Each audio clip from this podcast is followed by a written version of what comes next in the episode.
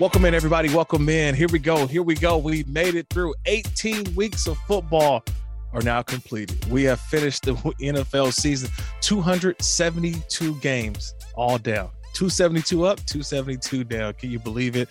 Man, I'm so excited to be here as always. This is the Total Coverage Podcast here on the Sirius XM Podcast Network. I'm your host, Kirk Morrison, eight year NFL veteran in the National Football League five with the Raiders, a year with the Jacksonville Jaguars, and two seasons with the Buffalo Bills, man. And if you have not been on this ride with us on Total Coverage, man, we break down pretty much a ton of the games from the week and give you my thoughts on what I think from the week as well. So a lot to always get to every single week, but you can find this podcast. And I hope you did on Apple, Stitcher, wherever you find your podcast. You clicked on total coverage you're like, oh, what am I listening to? Well, make sure you rate it, make sure you subscribe to it, and give me all your thoughts, comments all week long leading up to the day of the pod. At Kirk Morrison on Twitter, at Kirk Morrison on Instagram. Your thoughts, likes, criticisms, positives, negative, it doesn't matter. I take them all, man. But I appreciate you riding on with me throughout these last 18 weeks as we now turn our attention to the playoffs. That's right. Playoffs are now here, but we're going to recap some of those games of week number 18 in the National Football League coming up in just a couple minutes. Man, one of my guys, one of my Raider for Life brothers. That's right. Raiders for Life. Lincoln Kennedy, former Raiders offensive tackle, and the Raiders radio network analyst coming up. So we get a chance to talk to Big Link about the Raiders and how they clinched their opportunity to get into the playoffs. They did it. And would talk about that game in just a couple minutes with Big Lincoln. Oh man, we're gonna get into the couple of upsets of the weekend. We're gonna get into a team that just has a heartbeat that just won't seem to die. So we'll talk a little bit about that as well. And man, I thought one of the games of the week outside of Sunday night football, Chargers and Raiders, this was another game that I can't wait to talk about. Rams 49ers, one of the best games of the weeks. And also, I'll have my players of the week to get to so much here as we uh, wrap up the NFL season as we move forward to the playoffs. But without further ado, we got to get to my next guest. We're joined now, man, by my guy. I told you, Lincoln Kennedy joined the program, the former offensive tackle, current Raiders radio analyst. Man, this dude's he's my guy because I watched him and throughout his career playing for my favorite team. And look, one of my favorites always 11 years in the NFL, the Falcons. But I just know him as a Raider, man. Two-time All Pro and a three-time Pro Bowler. Part of I mentioned the Raiders Radio Network, and you can follow him on Twitter at L Kennedy 72 on Twitter. Hey, Link, the Raiders, they finished 10 and 7, man. You just talked about them. We just talked about the cardiac kids, man. How do you describe these final four games that the Raiders won to get themselves into the playoffs? You know what? It, it, it first of all, it's good to be with you, Kurt. Uh, thanks for having me. Um, secondly, you know, when I when I think about this season, I'm absolutely stunned that the silver and black are in the position that they're in. Not only did they win double digit games, which is the first time they've had that since 2016, last time they were in the playoffs, but they did it with, you know, so much resolve through adversity and everything that they had to overcome losing a coach, losing a star player, you know, just getting in trouble left and right. COVID. I mean, it's uh, injuries. Uh, it, it, it's just been so much. The fact that they they have double digit wins, such a true testament to what this team has been through. And I'm surprised. And and and when you talk about the, the resiliency and the way that they won football games, mm-hmm. broadcasting games, you called you called their radio, their games before as well. So it, it, you know what I'm talking about. They they, right. they find a way to either let you down or e- either to, to to find a way to to surprise you. Uh, build you up. Find and in this past month they found a way to win, which I I really didn't think was going to happen. I know, man. Sunday night was the fifth time this season that the Raiders won a game on the final play, and they finished the season on a four-game win streak that I mentioned.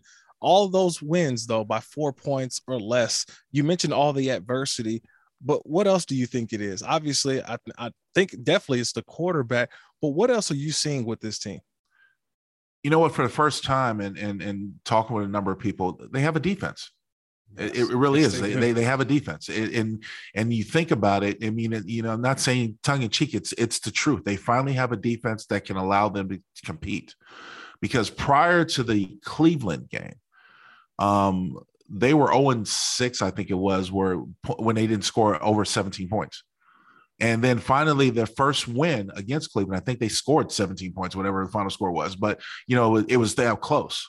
They got over that hump, and then people were starting to talk about after the five and two start and how they failed in the in the sort of second, not the second half of the season, but that middle part of the season to put themselves in a position to where every game from that Cleveland point was a must-win game if you had any aspirations of being in in in, uh, in the postseason. You know, I'm gonna be honest, I didn't give them a chance. I, I didn't think they were going to be able to do it. Uh, they surprised me with the Cleveland win, but I knew that Cleveland wasn't full strength due to COVID, and they weren't even full strength due to COVID. I was surprised they got that win, especially when it was pushed back and changed the schedule and everything else. And then you're looking at the other games and like, okay, I think they can handle Denver, but I doubt they can handle Indianapolis as hot as Indianapolis was at that time. They went in there and they found a way to win that game. And believe me, Kirk, when I'm telling you, I walked out of that booth in Indianapolis stunned. I was like, yeah. what what did I just see? What where are we? Who is this? And I kind of deemed them at that point the cardiac kids because even the Denver game it had to be somewhat interesting, uh, right. more more interesting than it was. And the Cleveland game it definitely was interesting. So you know to see them at this point and then the final to close it out. Um, I remember sitting with Brent Musburger, my partner, when we were in Indianapolis after the game, and he he said, "I guarantee you that NBC is going to flex the schedule and put us on Sunday night." I was like, "Really?" He's like, "Yeah, yeah. this is a playoff atmosphere game. This is what you want." And he he built it up. He made me realize how important that game Sunday night against the Chargers was, and uh, and certainly when they flexed the schedule, I was like, "Oh, everyone sees it." And now we're going to see the Raiders on a premier stage. And goodness gracious, if I, if I didn't have to back up from my chair like this and yeah. take a breath, you know, that's that's exactly what happened a Sunday night against the Chargers. I was it, I was I was amazed they were able to pull it out. Yeah, I, you know what? I was amazed at how well they played yeah. in some areas. Look, people forget this team was up by 15 points in that fourth right. quarter. And I look at Derek Carr, who actually set a franchise record in passing yards this season 4,804 mm-hmm. yards passing. Your quarterback, yeah. uh, Rich Gannon. But Derek Carr in that game against the Chargers was 20 of 36, 186 yards, two touchdowns. But I think Link he didn't throw an interception. His first yeah. time in four games, he didn't throw yeah. an interception. This is a different offense when Derek Carr is playing the way that he's playing. What do you give him in terms of his first playoff start against the Bengals? What kind of luck do you give Derek Carr to go out and play this kind of game? I, I thought that the Charger game was a defining game for me in his career, mm. the aspect, because a lot of people, including myself, question not whether or not they the Raiders need to move on from him or move on with him. Um, now, look, Kirk, I'm realistic. We played the game. We right, we know that quarterbacks get more credit when uh, when the when the team wins, and they get more blame when the team loses. So Correct. it is what it is. but I will say this, and this is the argument that I've had with many people.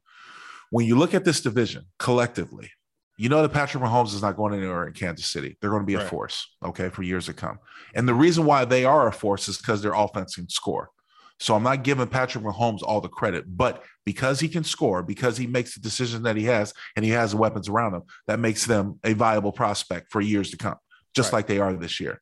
The Chargers seem to have their guy because for no matter how you stare at, you know, shake a stick at it, Justin Herbert, I think, threw for almost 350 yards yeah. and was incredible and pivotal. And and their their ability to come back and make that game more interesting than I thought it was going to be. Um, I think Denver is just a quarterback away from getting it right. Mm-hmm. So the Raiders now have a quarterback. Now they have a defense, and they also got a big decision making the offseason where they go from here. But as far as the first playoff game, I gave I give that Derek his credit, and more importantly, I give the team their credit because here's the thing: I'm not going to put all the blame and stress of the Raiders' woes on their quarterbacks. But right. through this year, and I think you'll agree with me because you saw a lot of games, there was there was some parts of inconsistency. Correct. You, you, know, you, you you look at Derek and you saw the way he came out in Thanksgiving game against the Cowboys, and then you watch the following week and you're striking your head like, what, what, what, what was that? You yeah. know what I mean? And so, so there are those times, and and, and then you know, I, I go back to the second Kansas City game in Kansas City game. I'm not blaming him for the faults. The offensive line didn't hold up. It's a team game. Right. We get it in the team, but the quarterback, the, quarterback is going to get all the notice and ratifications and, and, and notifications of what, what's going on with this team. No good, bad, or indifferent. So to answer your question, I thought he did well in his playoff performance. I've always been in awe of Derek Carr's accuracy. Mm-hmm. His accuracy is what sets me him apart to me from another a number of quarterbacks. You go back to the Indianapolis game, you watch Carson Wentz. Carson Wentz. No one's going to take away his playmaking ability, but there was at least three throws in that game that he missed. Yep. That would have changed the outcome of the game. Three throws that he was inaccurate. Uh, same thing with Dak Prescott in the Cowboy game. I mean, there's games that, it, it, conversely, there are times where I saw Patrick Mahomes throw guys open and thread the needle and make a difference in, in the game against the Raiders. So, um, with that being said, I, I thought Derek showed showcased why he is or he should be considered a franchise quarterback. Now, uh, well, it'll be interesting to see what he does this week. but he, as a quarterback, I've always felt you've got to make decisions when you have the opportunity to make decisions. What's best for the team? Mm. You have to find a place to drive the ball. You have to be patient. You have to use your legs. You have to do whatever you want and whatever you can. Because you go back to the last time we won a playoff game is when Rich Gannon was a quarterback and he was actually MVP that year, passing, you know, Derek Carr just passed yeah. him as numbers that you mentioned. But there were times where Rich would take it on his on his legs. He would run to get a first down. Yeah. He would find a way to will us, you know, into the end zone and uh and stuff like that. So I think Derek needs to take that progression if he's really going to be the Raiders quarterback of the future. Yeah, absolutely. I think speaking of future, you mentioned how remarkable this season was, the adversity, all the things that they went through. And the interim coach, Rich Bisaccia, was the guy leading this football team. Did he show you enough? Do you think this team did enough for him to be the uh, take the interim tag off and be the full time head coach of the Raiders going? I'd forward? like him to be. I really would. I'd like him to be. I I I, I prefer to have a quote unquote special teams coach as a head coach than an offensive minded or a defensive minded coach. And the reason why is I've always felt that if you're uh, if you're particular to one side of the ball, you don't really manage the game the way it should. You look at right. Tomlin, you look at Harbaugh in Baltimore, and you talk about guys who have had success over their years who are special teams guys. And I think right. that the, Rich Bisaccia has that ability. More importantly, what I like co- most about Coach Bisaccia is the fact that he's created a level of accountability in that locker room that I think has been devoid and missing for many, many years. Mm. Well, well said, man. I totally agree. I think that he's done enough, and it does give this team some stability. So, Link, man, I can't wait to hear you on the broadcast this week. The Raiders Radio Network, Raiders versus the Bengals, man. Yeah. Raiders at Bengals. Playoffs. I can't wait. Playoffs, man. Playoffs, Show me something. man, he's a, played in the NFL for 11 years. He was a two-time All-Pro, a three-time Pro Bowler. You can follow him on Twitter at L Kennedy 72.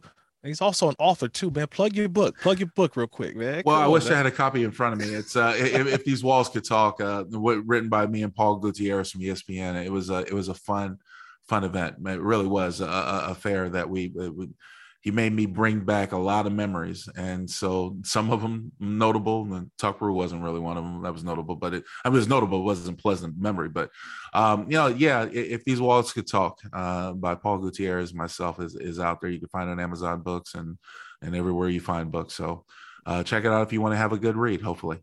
There you go. He's a broadcaster, an analyst, and also an author too as well, man. He's my guy, Lincoln Kennedy. Hey, Link, always uh, great to link up with you, my man. Appreciate the Pleasure's time. mine, Kirk. Thanks for having me, brother.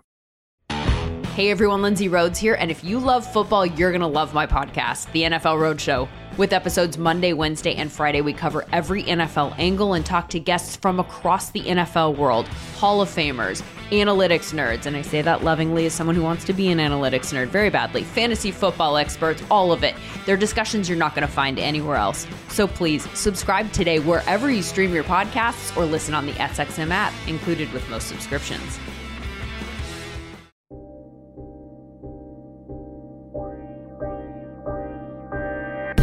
One of the biggest upsets of the week, I thought, in week 18 was the Jaguars and the Colts, man. The Jaguars upset the Indianapolis Colts. Colts came in 15 and a half point favorites, and yet the Colts, they lost. The Colts fell to 9 and 8. They were eliminated from the postseason with a 26 to 11 loss to the Jaguars. Look, the Indianapolis Colts have now lost seven straight road games to Jacksonville.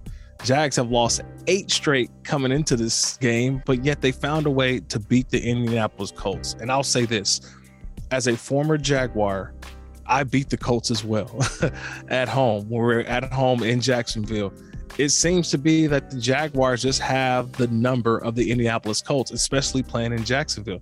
I don't know. Maybe it's a cold weather climate in the winter coming down to Jacksonville, Florida to play a game. And yet the Jaguars seem to find a way to take care of business.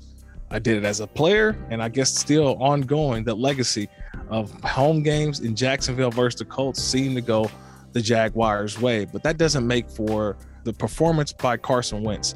17 to 29, 185, one touchdown, one interception, one fumble. This is not why the Indianapolis Colts went out and traded a first round pick for Carson Wentz. They traded him to be a difference maker. And so maybe we can put some of it on Carson Wentz, but you could also put some of it on the offensive line. Or do we give credit to the Jacksonville Jaguars defense that sacked Carson Wentz six times and registered 10 quarterback hits? He didn't seem like he was comfortable. He looked a little skittish in the pocket, and maybe a lot of that had to do with the Jaguars defense. Also, too, holding Jonathan Taylor under 100 yards is what the Jaguars defense did as well. 15 carries, 77 yards. And this was only his second time in the last nine games that he was held under 100 yards. The Colts only had 233 yards of offense, which is their lowest total since 2019. Can you believe that? And they were stopped on fourth down three different times. That's how you not don't win a football game. It's because of the defense of the Jaguars. I'm going to give them credit because I think I expected more from Carson Wentz. I expected more from this Colts football team, and I just didn't see it. And I give credit. The Jaguars, they didn't have nothing to play for, nothing to play for they, they probably were holding out because they want to get that number one overall pick. And yet they still found a way to win. And also they secured the number one overall pick because of the Detroit win as well over the uh, Green Bay Packers.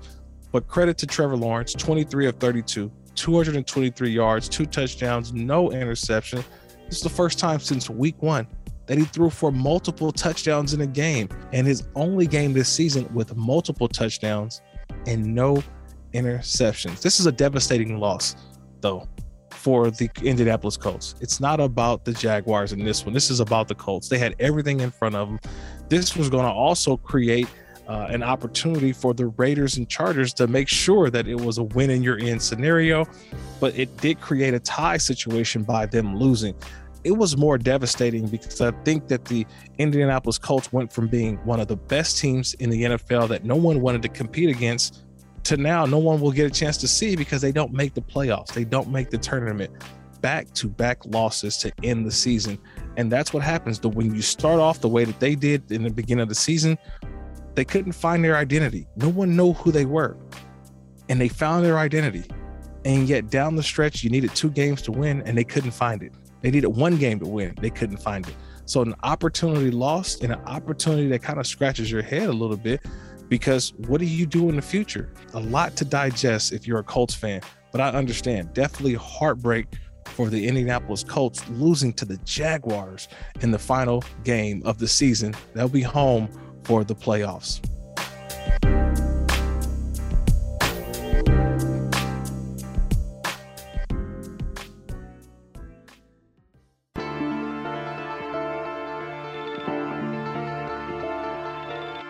There's still a heartbeat in Pittsburgh. There is.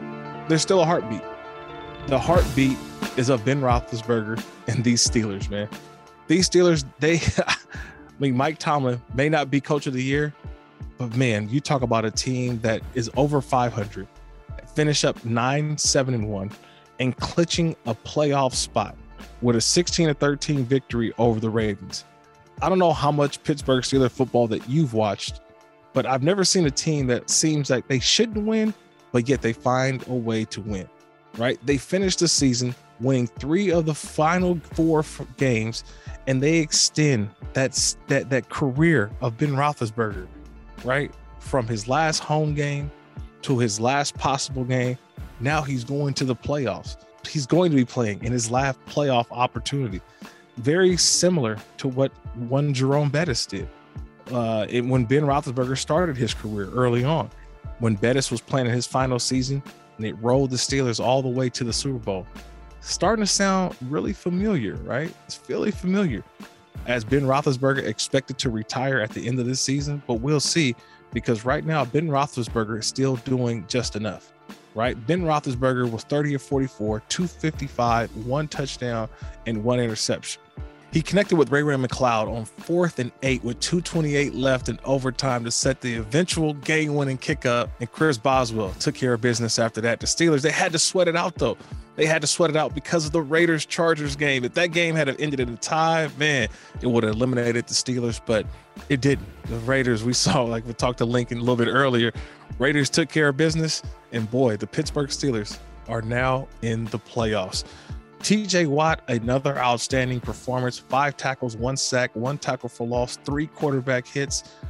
And he didn't pass, but he did tie Michael Strahan's single season sack record with 22 and a half sacks. Look, Cam Heyward also another stalwart on this defense, six tackles, one sack, two tackles for loss. Cam Sutton, five tackles, interception.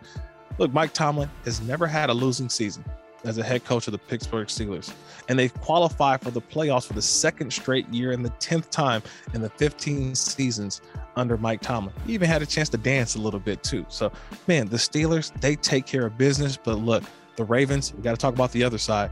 They played their fourth straight game without Lamar Jackson, and they finished the season on a losing streak of six straight games. At one point, this team was eight and three, and you can look do the math. Eight and three, they find up eight and nine, and they no longer will be going to the playoffs. So Tyler Huntley, look, he did remarkable in in terms of just giving them something, giving this Ravens team something. He was 16 to 31, 141, but he didn't throw any touchdown. He had two interceptions. It wasn't because of him that they lost a football game, but for a backup, undrafted backup, I thought he did remarkable. And look, the Ravens, they'll have some questions for next season, but a lot of it is look, they get their quarterback right back. This team is a perennial playoff, Super Bowl caliber type of football team. They'll make the corrections.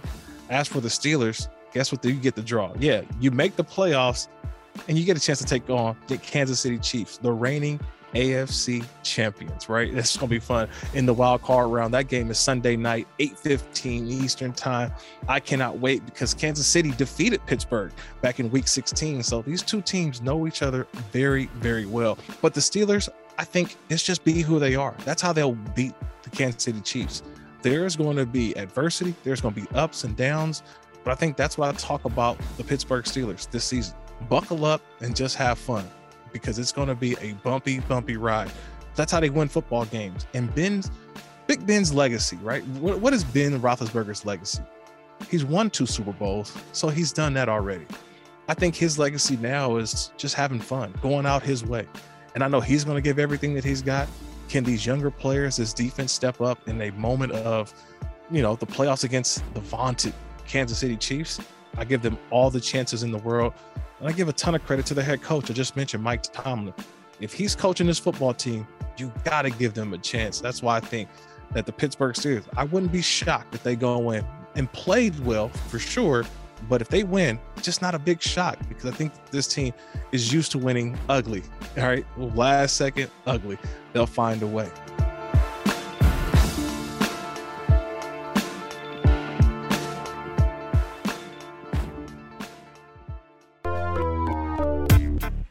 Now, the last game I want to talk about is the game that I was at personally 49ers and Rams. And look, I'll get right to it. 49ers won this football game after the Rams had a 17 to nothing lead. 17 to nothing lead in the first half. And the San Francisco 49ers found a way to come back and get it done. The largest comeback for the 49ers in the Kyle Shanahan era. 49ers, they finished the season 10 and 7. They clinched a playoff berth and they had overtime. It took overtime to get it done, but what a job done by Jimmy Garoppolo. I don't care how you feel about him. Jimmy Garoppolo was awesome. 23 of 32, 316 yards, one touchdown. He did have two interceptions, but remember, this dude was playing with a bad thumb. They felt that he was the better option than Trey Lance. And boy, were they right. Jimmy Garoppolo, when they needed him most at the end, man, he found a way to get it done. The 49ers, they outgained the Rams 449 to 265. The second half of this game was all about the 49ers and their running game. And if you didn't know Deebo Samuel before, if you haven't watched ton of games, man, Deebo Samuel showed you why he's one of the best weapons in all of the NFL. Not just because he's a wide receiver, not just because he can play running back, By the way, he threw a pass. He threw a 24 yard touchdown pass to Jauan Jennings that really brought the 49ers all the way back. He had four catches for 95 yards. He had eight rushes for 45 yards and a touchdown. The dude did a little bit of everything. I just mentioned Jauan Jennings. He had six catches for 94 yards, two touchdowns. And that second touchdown was one with 26 seconds on the clock. And with 90 seconds left, the 49ers and Jimmy Garoppolo drove down the field to tie the football game up and force overtime. Now, look, Robbie Gould kicked a go ahead field goal in OT, and it was up to the Rams to get it done. And yet, Matthew Stafford threw an interception to rookie cornerback Ambry Thomas that clinched the victory. Matthew Stafford on the day had a couple of interceptions, right? And now you're going into the postseason as the 49ers, they find a way to get in. The Rams will still win the division, though. They're still NFC West division champs as the Seattle Seahawks. They took care of business in beating the Arizona Cardinals. So the Rams end up winning the division by default, even with the loss because of the Cardinals' loss. The Rams have now lost six straight games to the San Francisco 49ers. And this was the first time that Sean McVay actually lost a game while leading at halftime. He had been 45 and 0, but it was about that 49ers defense in the second half that forced Matthew Stafford in those two interceptions. He was brilliant to start the game, Matthew Stafford was 21 to 32, 238, three touchdowns. He had two interceptions, the crucial interceptions in the second half that really turned the tide of the game. And we know the one to end the game. Now, Cooper Kupp is your triple crown winner for the NFL this year, becoming the fourth player in NFL history to not only lead the league in catches, receiving yards, and receiving touchdowns. He did all of that. 145 catches on the year, 1,947 uh, receiving yards, 16 touchdowns. He did everything that he could in the game against the 49ers seven catches, 118 uh, yards, and one touchdown. But it was not enough as the Rams just couldn't get it done. Now, the Rams, they'll take on those Cardinals that lost to give them the NFC West title. They'll be on Monday night as Rams, Cardinals Monday night in wild card weekend. I can't wait for that matchup.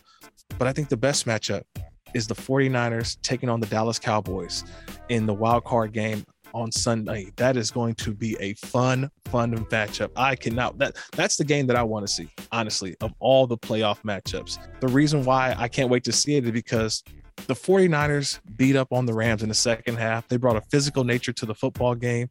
And that's what I think is going they're going to bring against the Dallas Cowboys. On the other side, the Rams, they're reeling a little bit. They've lost, you know, their last game, obviously. And then you look at the Arizona Cardinals, they're reeling a little bit. They haven't played great as of late, and they go into the playoffs kind of on a losing streak a little bit, not feeling good about themselves.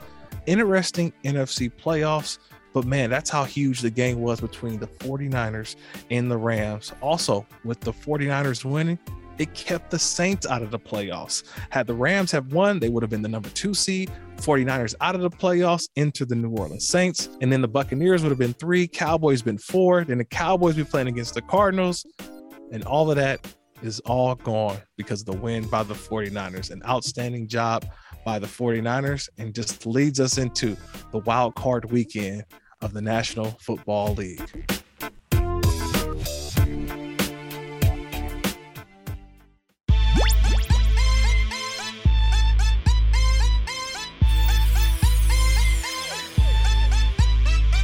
Couple players of the week I just want to get to, man. Ryan Tannehill is my offensive player of the week for the number one seed in the AFC, the Tennessee Titans, right? He was 23 of 32, 287, four touchdowns, no interceptions, and he led this Titans team to the number one seed, man. So I'm giving him a ton of credit because guess what?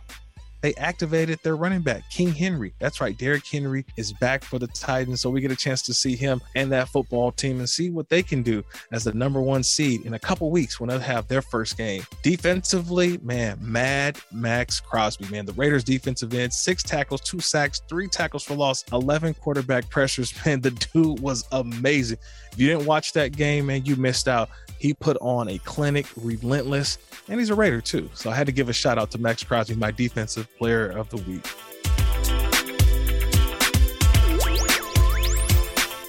Wow, that was a lot, man. A lot to get to. I'm so excited to review all six playoff games. I know I can hear my producer in my ear right now, my guy Michael Kinahan, listen and say, "Oh my God, yes, we're going to talk about all six games from Wild Card Weekend. I cannot wait to break them all down, have little notes and nuggets from every game, and see some things maybe you didn't see. I'll fill you in on it. If you see something I didn't see, make sure you fill me in on it. Let me know at Kirk Morrison on Twitter, at Kirk Morrison on Instagram, and remember this podcast. You can find it on Apple, on Stitcher, or wherever you find your podcast. Make sure you go look for it. That's right. Apple, Stitcher, wherever you find your podcast, click on total coverage, link it, sign it, rate it, subscribe it, all of that. Let me know what you think. I can't wait to hear from, from you all. 272 games in the books. We got six upcoming this week. Can't wait to see those six games. I'm excited to be with you. He's here as always. Next week will be the playoff edition of the Total Coverage Podcast here on the SiriusXM Podcast Network. Until then, catch you all next week. Good football, y'all. Total Coverage is part of the SiriusXM Podcast Network. The executive producer is Mike Kinahan. The associate producers are Chris Tyler and Denny Gallagher. And special thanks to SiriusXM's Senior Vice President of Sports Programming and Podcasting, Steve Cohen.